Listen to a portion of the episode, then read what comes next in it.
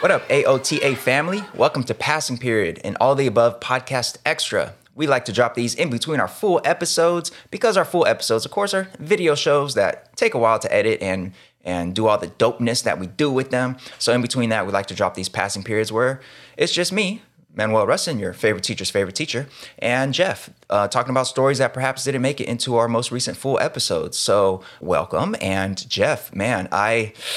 I see that um, there's some really unfortunate news on the testing industrial complex front. I know how much you love standardized tests, and I I just can't imagine you know what you're going through right now, seeing this this latest news about perhaps the maybe the largest or definitely most well known standardized test in existence. Jeff, let's talk about it, man. What's going on?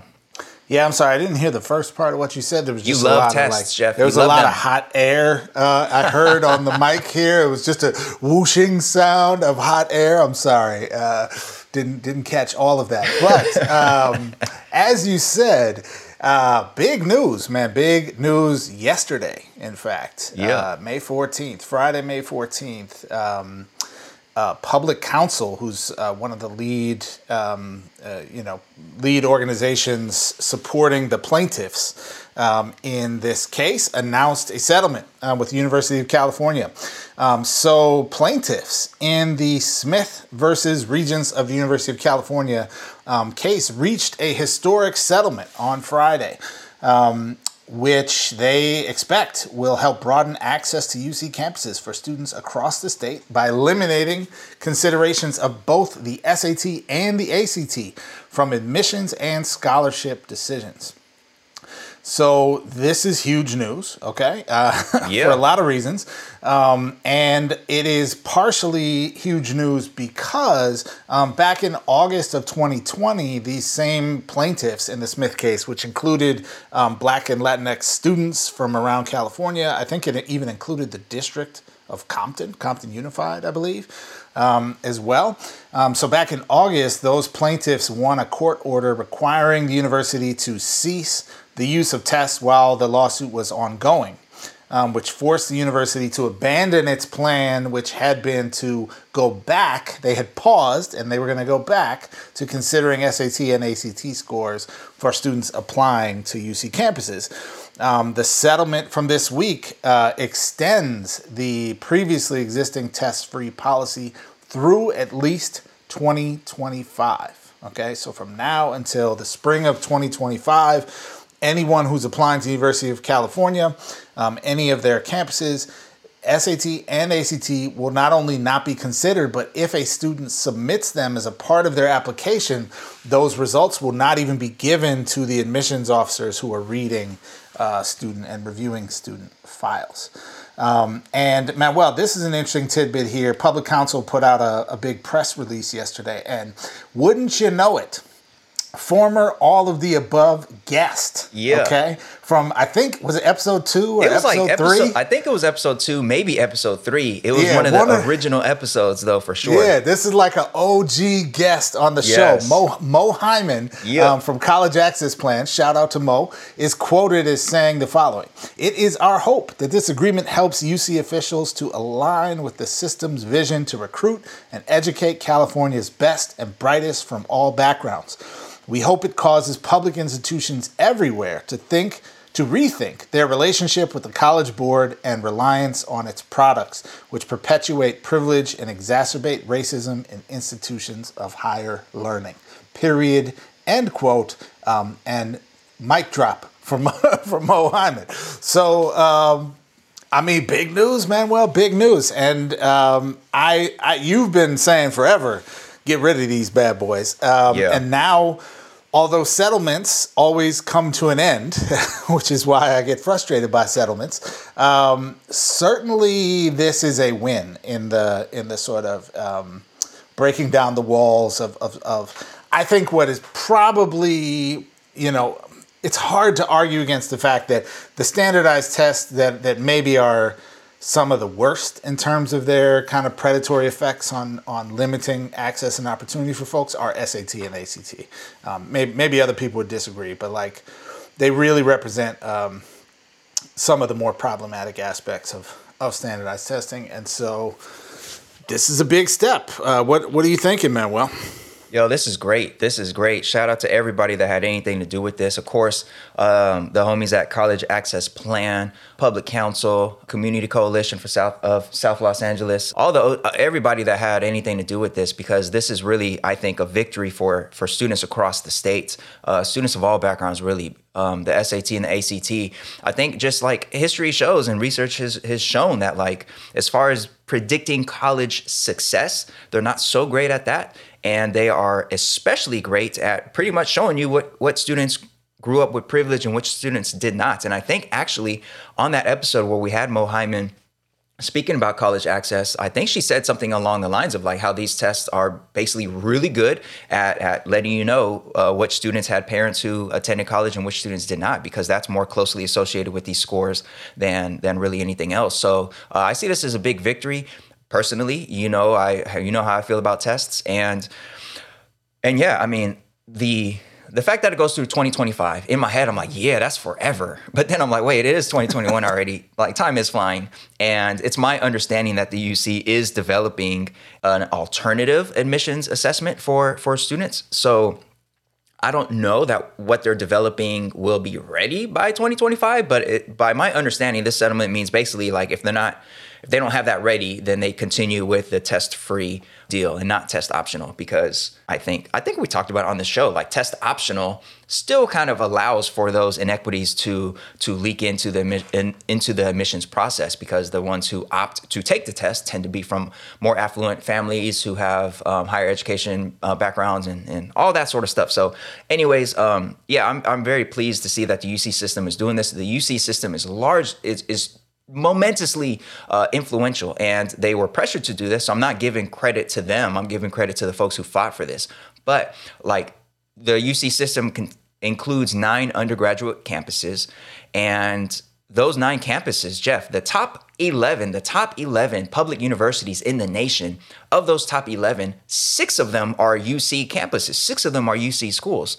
And the UC system has nine. So, like, six of the nine are in the top 11 across the nation. So, these are really, you know, quote unquote, elite institutions as far as public public higher education is concerned. So, to see them have to move away from the SAT and the ACT and develop something better, I think is going to pave the way for other schools across the nation to do the same. Um, so I'm really excited about this personally. Somebody, you know, I, I celebrated this online yesterday on Twitter, and somebody jumped in the comments and basically said like, um, you know the the high achieving students are going to flee um, the UC system. You know, I, I, mentioned that like the UC system is home to the number one public university in in the world, which is UCLA. Go Bruins! um, and somebody was like, um, soon to be former number one public university. It only reached that position because of the vigorous academic requirements, and those seem to be quickly disappearing. High achieving mm. students will go elsewhere, maybe USC. And it's like, dude, are you serious? Like, first of all, we're talking 225,000 students. So we're talking a massive amount of students. I doubt, I doubt we're going to see a quarter million students avoid the UC system because they're not taking the SAT anymore. Secondly, like there's the fear that removing these outdated tests will somehow lower the academic standards of the university is just like asinine to me. It just makes no sense, no sense at all. So I'm glad the UC system has been pressured to move away from these. I'm very excited about that. The pandemic caused a lot of school systems already to like either go to test optional or just to not look at SAT or uh, ACT scores at all. So I think we'll know within the next couple years what impact that has on on admissions because like if the next couple years c- come through and like the schools are still super dope and the students are still super talented and if anything like they're um, going to be more diverse in, in any which way you measure then like that'll show that all these all the fear mongering around like oh you can't get rid of this you can't get rid of this it'll show that all that fear mongering is like most fear mongering which is um, to say it's not based in reality and it's not based in research and data so shout out to everybody who was part of this and if you're listening to this show and you're like yo this is dope i want to you know I want to support. I want to, you know, lend my my support to any of these groups. Uh, collegeaccessplan.org. They work with students who happen to include some of my students, and uh, they've done phenomenal work in helping helping students from marginalized backgrounds access um, higher education and navigate such a, a inequitable, fraught, complex, confusing system. Uh, so collegeaccessplan.org is a nonprofit that does fantastic work in helping our most marginalized get into college. So um, yeah, show your support, man. Collegeaccessplan.org. Go over there, donate, do something. Um, Cause yeah, this is this is good stuff. This is good news, man. This is good news. Jeff, yeah, I like I, it. I like it. I don't know if you can tell. I'm, I like it. I'm happy about this. I, I I'm so surprised. I didn't even realize you were going to feel this way, Manuel. Um, yeah, so I, I, you know, I less big picture. I fully agree. Right, like this is obviously good news. Um, this the sort of stranglehold that that um, SAT and ACT and the College Board, by extension, have had on this aspect of the college admissions process, and frankly, they also hold to a significant significant extent on the graduate school admissions process. Um, although I do think there's a, an argument to be made about um, perhaps a different lens on standardized testing going into graduate school. But um, nonetheless, uh, this is a good development.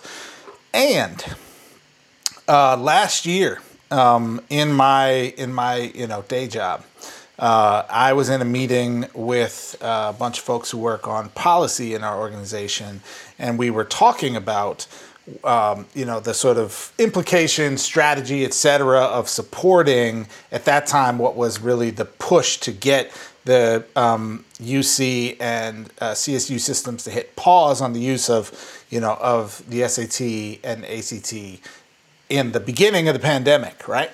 And um, and my question then, which definitely remains a question now, is, you know, to a certain extent, we have to ask ourselves is the devil we know better than the devil we don't know? So I don't particularly have a great deal of confidence that a test that's developed by the UC system to replace the SAT is necessarily going to be any better than the SAT was. Um, now, could it be better? Sure. Um, might we might it be better since they'd be starting from scratch and there you know there might be like the opportunity to influence it kind of from the ground level and that sort of thing. It's very possible. And on the other hand, um, you know there are a significant chunk of university faculty who think the SAT is you know is important, right? And so who's going to be shaping this new uh, admissions assessment? And if what it does is actually have the same sort of net effect on high school students and their prospects, but is missing all of the broadly available infrastructure that comes around the SAT. And of course, it's inequitably accessible, right? Like SAT prep courses and tutoring and all that. But like if we got this new secret UC test that nobody knows about and it's still just going to privilege the kids who speak the best white standard English, do are we actually getting a better outcome? Um, you know, I think probably no matter how this plays out, odds are it won't be as bad as the current system. I also think we got a whole lot of work left to do to make sure we don't just get another bad system, you know, in yeah. place of one that w- was problematic for all the reasons you've you've stated. So, yeah. you know, happy about the settlement, and now I think okay, the work continues because what I think what people have to grapple with, Manuel, and what never gets talked about is that higher ed is arguably vastly more inequitable than the K 12 system, both in terms of the sort of equivalent of per pupil funding, in terms of the way we, I mean, higher ed is literally like um, a is the most tracked part of our of our education system. Yeah. From pre K to college, right? And so um, you know it's it's far worse than even like just having AP courses and honors courses and things, right? It's having an entire institution that is only made up of the best performing AP and honors kids. And the UC system accepts the top 30% of kids in the state. That's what it does. That is the purpose of it. That is the that is its function its function is not going to change. So it may determine a slightly different version of what represents the top 30% of students in the state. But this doesn't mean that all of a sudden, you know, like UCLA is gonna gonna look like LA, you know, in terms of representation. Um, this means that there will probably be some more opportunity for some higher achieving low income students, students of color, English learners, etc. Um, but until we are prepared to address the larger question of like, hey, the UC system takes top 30%. The CSU system takes, you know, the, right. or, or, I'm sorry, the, U, um, the UC system takes the top 10% of kids in the state. The CSU system takes the next 30% of kids in the yeah. state. And then the community colleges take the rest. So it doesn't so much matter how we rearrange the deck chairs in that equation. That's not changing life in the hood for anybody um, or for more than just a few people, let's say. So I think we got to also like see it with uh, within the larger lens of like how does our educational system function? What is the capitalistic function of college in this in this regard? Damn it, Jeff! Let me be happy for a day. Dang, nah, man. Debbie Downer nah. over here. Debbie Downer over here reminding us that the whole freaking system is a problem, and this is just one little aspect of it. Yes, I you are correct all the way. But damn, save that for next episode or something, Jeff. Let's just be happy well, this, today. You know, it's funny that Mo Hyman was quoted in, in this press release from Public Counsel because this was one of the big questions we talked about when, you know, back yeah. when she was on the show was like the college for all push I want to like, right? Like in my soul, because college was so important in my life. Right. Um, and when we look at how the system functions, like there isn't a seat for everyone at a UC school. And by definition, we fund those schools the best and they take True. the top performing kids. And so if we redefine what top performing means, we might get a more diverse uh, uh, coalition of top performing kids but we're still talking about only the top 10% of kids, right? So, so I think that this is good, and the conversation about opportunity, the conversation about social mobility, the conversation about economic uh, justice and, and educational justice does need to expand beyond simply the UC system because the reality is the UC system ain't serving the vast majority of Californians, okay? Um, and, and at this point, it's never going to unless we build a lot more campuses.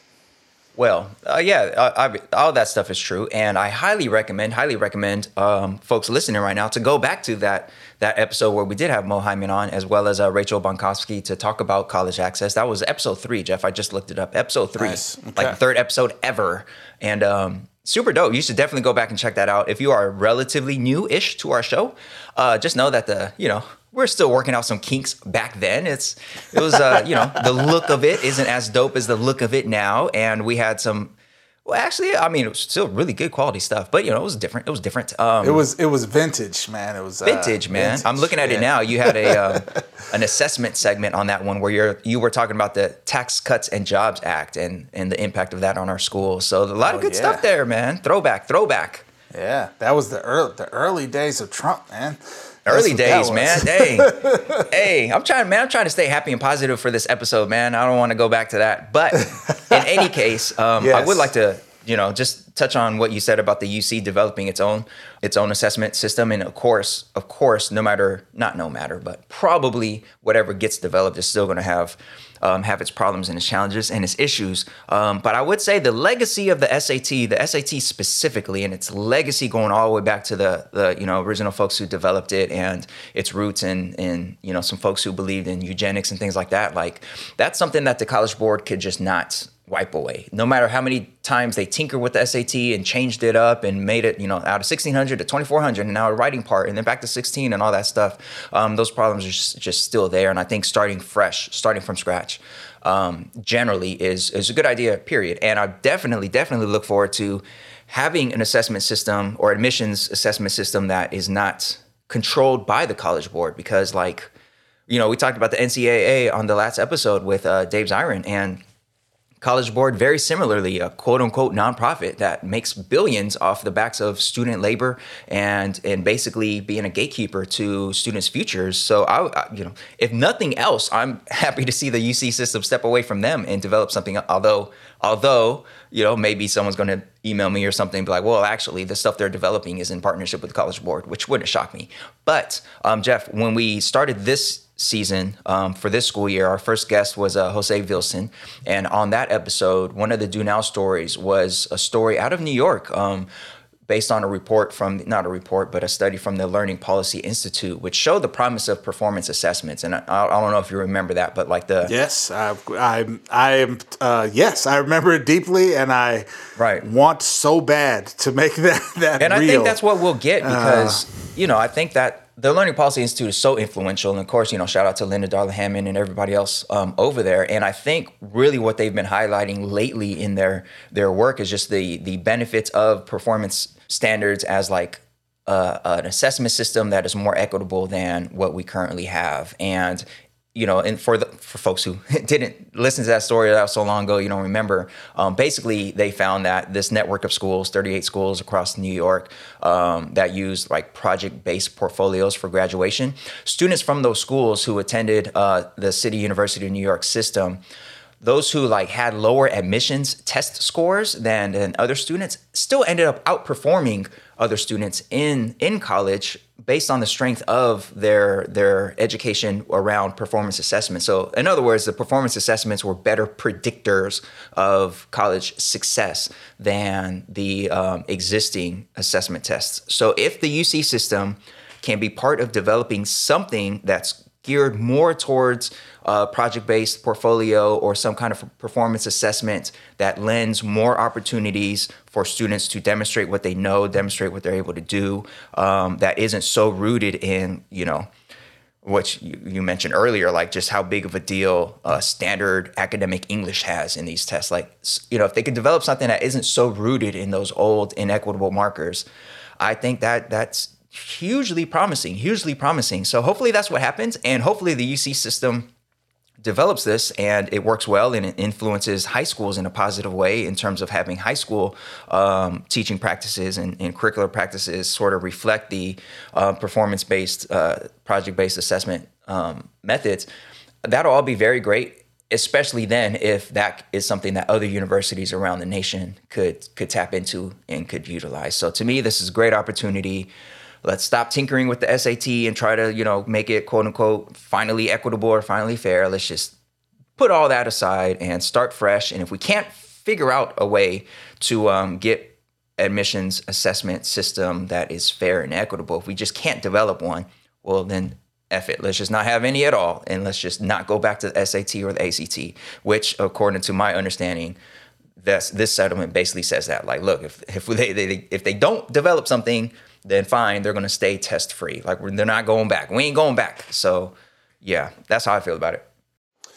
Yeah. So, um, I it, interesting. Okay, I, Debbie I, Downer, what you got now? No, no, no, no, no, not not Debbie Downer. I first of all, as you were talking, my first thought was we got to get some people on from the um, New York Standard uh, Performance Standards Consortium to which is to my knowledge the most the longest standing most robust entity out there that's doing essentially like performance standardized assessment, right? And not performance assessment like when you take one of these, you know, Smarter Balanced or PARCC and they're like, it's a performance test, but it's just a standardized test essay or you write a few sentences or whatever. Right. This is like kids work on a research paper all year, all semester, and they present it, you know, at the end, right? So totally different um, in scale and scope. Um, so first of all, my, my first reaction is we got to get some of these people on and like really talk about it and do some do some more expansive discussion of it on the show here. Um, but secondly, also, you know, I th- I think Manuel, there's an interesting. Um, like fundamental tension that I feel in discussions about testing, which is folks who are like, you know, just sort of burn everything to the ground. I just want to teach whatever I want to teach, and whatever I do is what I do. And I don't fall into that camp. Like, I, I think we do have a, a civil society has a need to gather data about how students are, are doing across a very large school system and, and plural set of systems, right? Um, I think the way we have been doing it and how we use that data is kind of upside down. right? Um, we hold the wrong people accountable or most accountable in the system. Um, so we can do it differently, but I, I, I, I get a little bit worried when folks are just sort of like, we should have nothing. I'm like, I, first of all, I don't think that's realistic. Second of all, we've had periods of American history where we had nothing, and you know who was getting the shit when we had nothing was like poor folks, black and brown folks, and indigenous folks. So like that, that those weren't the glory days. Okay, um, so I do think there's some sound ethical approach we need to find. I think the New York uh, Performance Standards Consortium offers the best model that I'm aware of. Not saying it's perfect, but it's something that I've had some experience with, and I'm like, this is this is a dope model. This is like really yeah. compelling, at least to learn more about um, and consider what it would look like to expand. So, anyways, that's where I fall, um, folks. Um, Dr. Rustin is uh, he's big time. You know, I'm, I I have a decent resume and all, but Dr. Rustin gets uh, regular invitations to appear on fancy, um, you know, webinars and things with people on the opposite coasts. So we're gonna wrap up today's um, passing period because he's got to go go do makeup and um, you know get to the green room uh, before his his big appearance here. And I know our time is short, but. Uh, well, well, um, yeah, you got I got to go do all that. But, but I do want to let our listeners know they have a little bit of homework here. And you know, first, first thing on the to do list is go back to episode three, episode three ever, not episode three of this season, but episode three ever, which was uh, episode where for the seminar we we um, dug deep into college access and um, everything from this college for all mindset to you know obviously the inequities around admissions and, and what have you. So definitely go back to that. That's number one. Um, second piece of homework is to go to collegeaccessplan.org and uh, you know check them out. They're dope. Um, third piece of homework is to go back to episode 54 which was the first episode for this school year where we did talk about this uh, learning policy institute report about the uh, performance consortium. I forget the name. Jeff, you just said the name, but that network of schools in New York City who've been doing this work for a long time with a project-based um, learning and assessment. So definitely go back to that episode and check out that do now, where we you know go into more details about that particular research study and what they found. And all right, so that already that's kind of a lot of homework, Jeff. But you know, it learning is. loss, learning loss, we got to catch folks up. So episode three, yes. episode three, collegeaccessplan.org, yep. and episode fifty-four, the do now and and lastly, um, check out our our website. We have a, a couple new T-shirts available and, and hoodies available. If you haven't checked out our AOTA shop. So if you go to our website, aotashow.com, and then click on support or, you know, aotashow.com slash mm-hmm. support if you want. Anyways, there's a link there. There's a little button for dope AOTA merchandise. You could click on that and see, you know, our shirts and hoodies and mugs and all of that. But we have a new, a few new shirts there that emphasize the importance of teaching the truth, the whole truth, and nothing but the truth, despite what the naysayers say about um, critical race theory. Critical race project, theory. You know, all, all that stuff. All that. Nah, man, we here to yeah. teach the truth, man. We're not hiding. We're not covering up. We're not, you know, indoctrinating students with white supremacist myths about the founding of America. Nah, we teaching the truth and the whole truth and nothing but the truth. So check out that merch. Uh, one, before before we close, real quick, one thing I should have done earlier when I was introducing the story, but your your homework made me think of this.